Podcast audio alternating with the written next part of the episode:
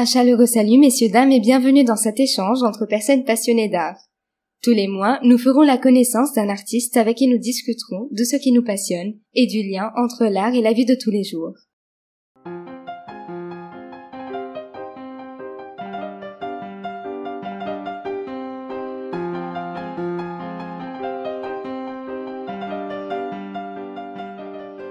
Ce mois-ci, nous accueillons un photographe qui a été aux quatre coins du monde pour parler de sa philosophie avec son authenticité et inspirer ceux qui croisent son chemin. Vincent Réauté, bonjour. Bonjour. Comment allez-vous? Écoutez, ça va très bien, c'est un plaisir d'être là. Tout plaisir est pour nous. Pourriez-vous vous présenter, s'il vous plaît? Alors, je vais passer sur une biographie exhaustive. Hein. Je vais pas vous raconter toute ma vie. Donc, je suis euh, professeur de philosophie au sein du lycée français. Comme vous avez dit que j'aime voyager, j'ai vécu en Afrique, en Asie, etc.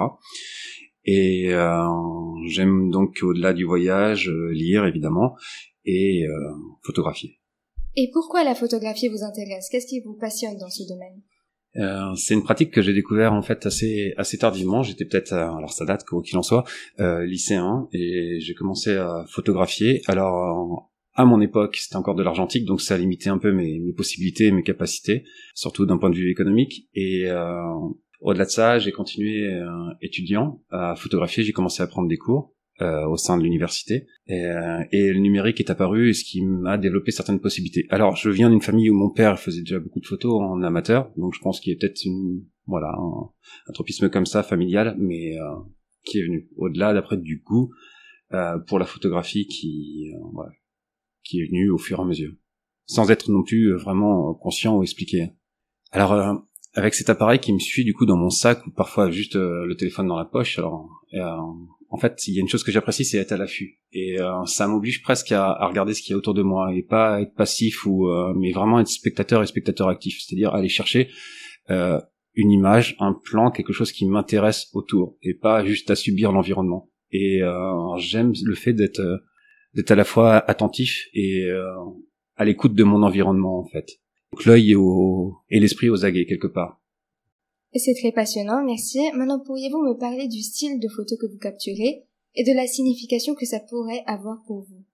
Alors cette pratique datant, en fait, j'ai eu euh, des périodes assez différentes et euh, je pense que ça suivait un peu aussi mon état psychologique et mon développement personnel, euh, puisque je pense qu'au travers d'une pratique, on y met de soi et de ce qu'on est.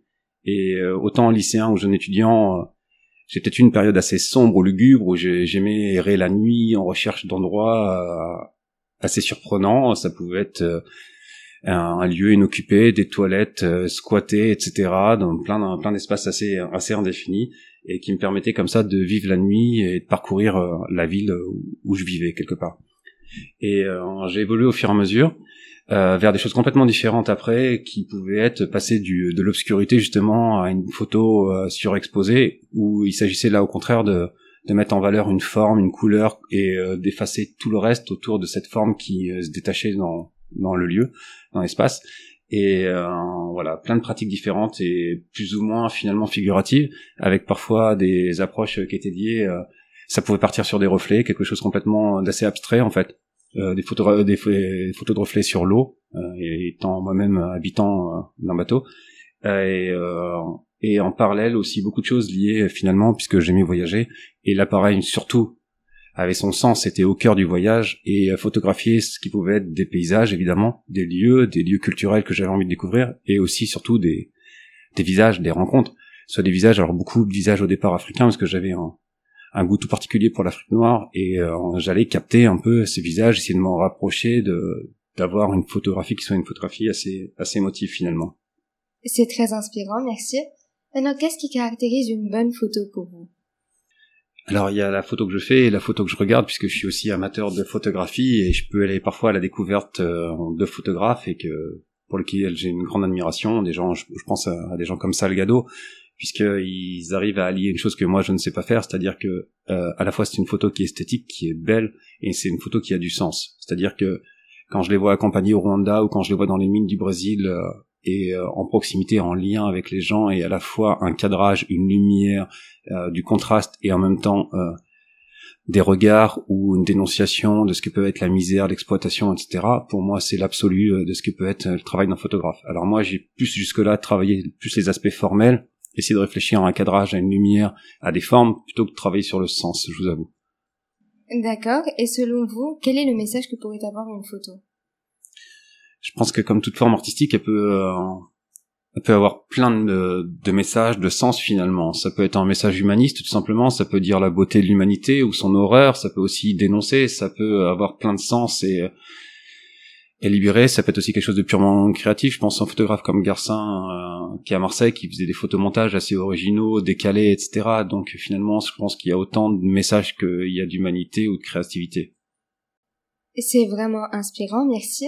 Maintenant, pourriez-vous nous parler d'une expérience qui vous a touché dans la photographie? J'ai plusieurs photos qui pour moi sont marques ce que j'ai pu faire, etc. Que ce soit des, des portraits très rapprochés. Je pense à un des, des visages en, qui peuvent être en Afrique, etc., ou euh, des photos surexposées euh, que j'ai pu faire en France, ou des photos qui m'ont pu me permettre d'aller aussi sur des concours à Paris, d'être exposé et tout. Mais euh, j'ai, au-delà de ça, j'ai été marqué en fait un jour par une photo, pas tant par son esthétisme en fait, mais je l'ai, je l'ai réouverte quelques temps après. C'était une photo en Inde, je me souviens, j'étais à Jodhpur, sur une terrasse en train de prendre au loin, de capter les choses, et je vois une femme au loin sur une terrasse, les bras en l'air, etc et j'ai capté ça au-dessus des, des, des, toits bleus, des terrasses bleutées euh, de la ville. Et euh, j'ai euh, quelques mois après regardé cette photographie, j'ai agrandi, j'ai zoomé sur cette fameuse femme.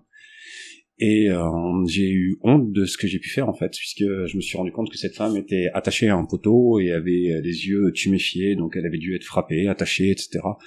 Et j'avoue que je pense que c'est un déclic aussi pour me mettre à distance de ce qui pouvait être la photographie de, de personnes, en fait, du vivant, de gens, et me dire que parfois je pouvais voler, je pouvais déranger, je pouvais agresser, qu'il y a une forme d'agressivité quelque part au travers de la photographie, ce qui quelque part m'a mis un peu à distance et fait que quand je voyage, j'ai plus de mal à prendre des gens en fait. Je prends plus des natures mortes ou des paysages plutôt que des portraits.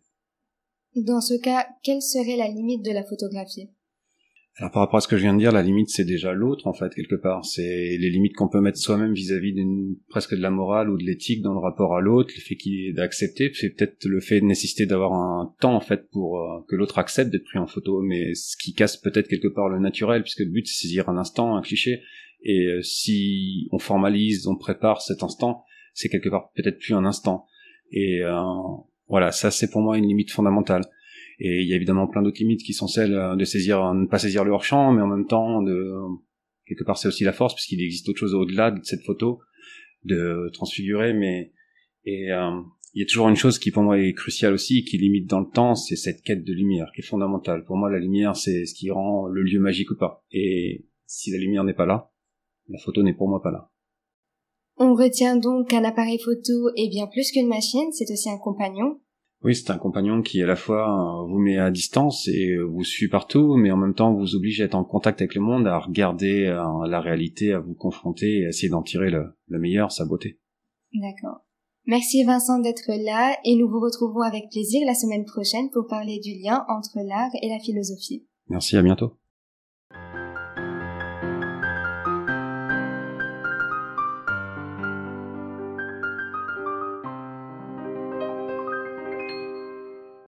Mesdames et messieurs, merci pour votre écoute et passez une merveilleuse journée.